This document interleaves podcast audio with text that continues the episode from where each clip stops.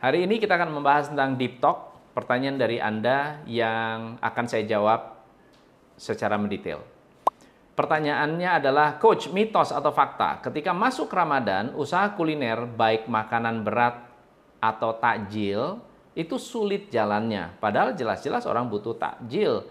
Tapi kenapa justru usaha saya lebih rame di hari biasa daripada bulan puasa? Kalau bisa, buatkan video khusus coach kupas tuntas di bulan Ramadan saya sudah tiga hari ini usaha saya ada pemasukan tapi gak profit karena terlalu banyak makanan yang sisa nggak jadi duit.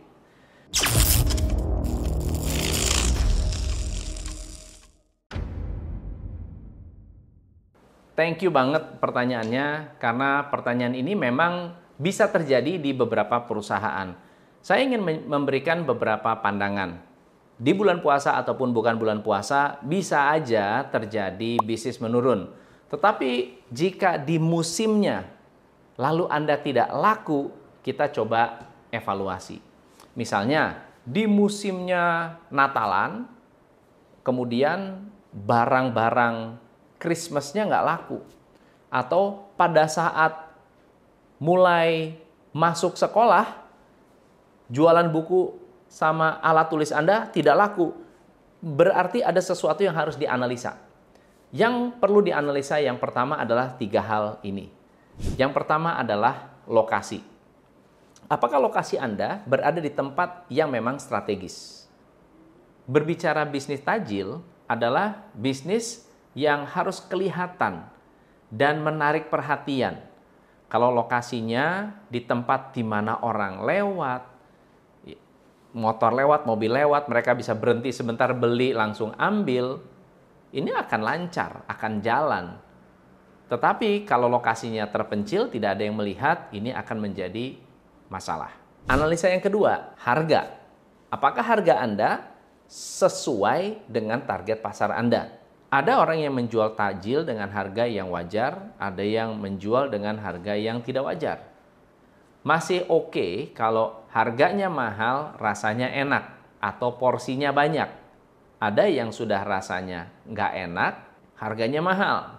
Faktor yang ketiga adalah kualitas. Apakah kualitas yang Anda jual sesuai dengan produk Anda?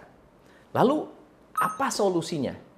Saya ingin share ada tujuh strategi yang boleh Anda pikirkan atau bisa Anda lakukan untuk meningkatkan penjualan Anda, bukan hanya untuk berbisnis tajil, tapi juga untuk bisnis-bisnis lainnya. Yang pertama, coba kalau saya tanya, apa 10 alasan yang membuat orang harus membeli produk Anda?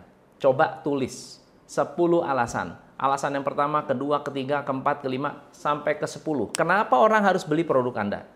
Jadi Anda kenal banget dengan added value yang Anda miliki. Kalau Anda jualan takjil, apa 10 alasan harus beli produk Anda? Kenapa nggak harus beli produk orang lain? Kalau orang bilang, oh yang kamu nih enak nih, kenapa? Manisnya pas, berkualitas, rasanya enak, tahan lama, disukai anak, dan seterusnya. Coba apa? 10 hal Ya kalau nggak dapat 10 ya 5. Kalau nggak dapat 5 ya 3. Kalau nggak ada sama sekali, berarti Anda nggak punya kelebihan. Yang kedua, bagaimana Anda menampilkan produk Anda? Hari ini, kalau Anda posting di sosial media, Anda bikin gambar, gambarnya harus meyakinkan. Gambarnya harus menarik. Gambarnya harus bikin orang berselera untuk makan. Jadi bagaimana Anda menampilkan gambar Anda. Saya pernah bertemu dengan salah satu pengusaha yang pada saat saya masuk jualannya bebek, tapi yang ditampilkan makroni. Gimana orang bisa beli? Ya, makroni, makaroni. makaroni seperti makaroni yang uh, kering-kering begitu ya, yang banyak bumbu, bumbu-bumbunya kekinian. Jadi kalau jualan bebek tapi gambarnya makaroni, siapa yang mau ngerti? Siapa yang mengerti? Siapa yang tahu bahwa Anda itu jualan apa? So, perhatikan apakah gambar produk Anda meyakinkan. Yang ketiga adalah apakah Anda melayani pre-order. Kalau Anda jualan tajil, Anda jualan baju, Anda jual makanan, berapa banyak yang melakukan pre-order ke Anda? Sudah dipromosikan belum ke keluarga? Sudah dipromosikan belum ke customer-customer yang udah kenal kita? Sudah diperkenalkan belum? Ada nggak model pre-order, langganan? Bu, Pak, saya menyediakan langganan takjil.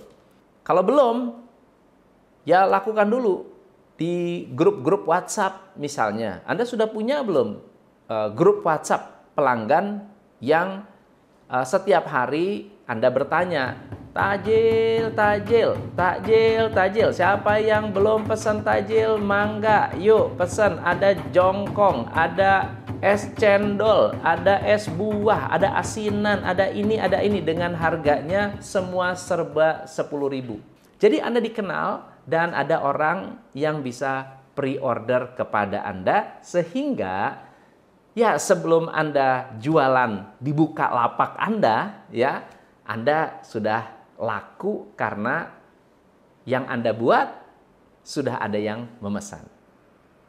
Yang keempat adalah sudahkah Anda menggunakan sosial media Apakah Anda sudah menggunakan media online untuk jualan? Apakah Anda sudah memperkenalkan produk Anda di sosial media? Minimal Anda punya Instagram yang menampilkan produk Anda. Memanfaatkan sosial media sangat penting, sangat efektif untuk membuat produk Anda bukan hanya dikenal, tetapi diingat. Ingat takjil, ingat Anda. Yang kelima, pikirkan, mungkinkah anda menawarkan sampel. Kalau memang Anda ingin membuka relationship ya, hubungan baik dengan calon-calon pelanggan baru, tawarkan voucher atau sampel.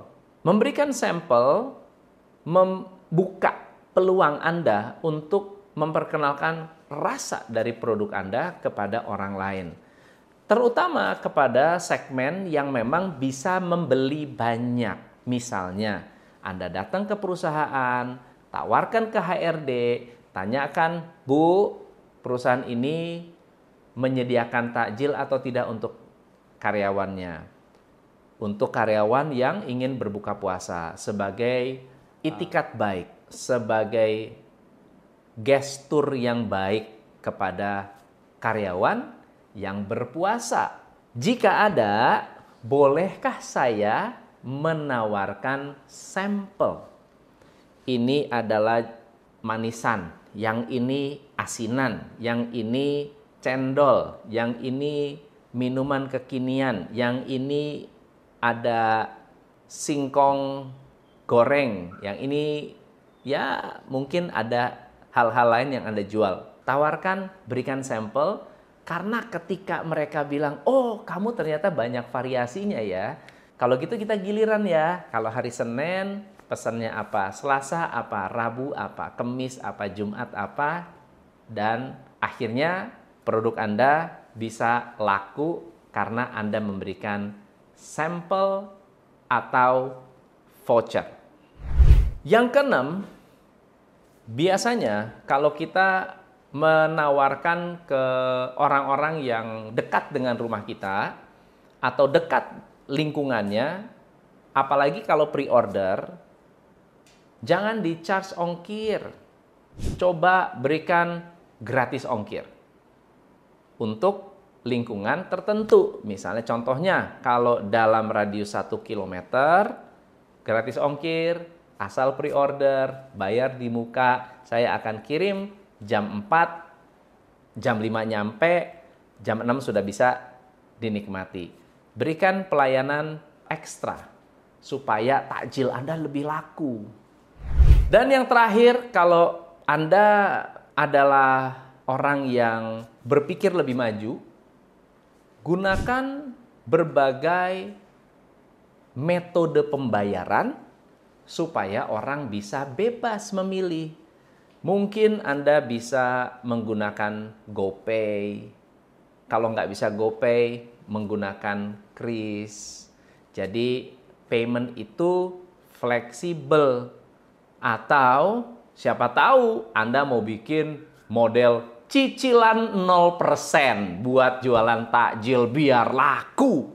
Ya, semoga apa yang kita bahas hari ini bisa memberikan manfaat dan kalau Anda punya ide-ide lain, please komen di bawah ini apa ide jualan tajil yang top markotop menurut Anda. Saya Tom MC Ifle, salam pencerahan.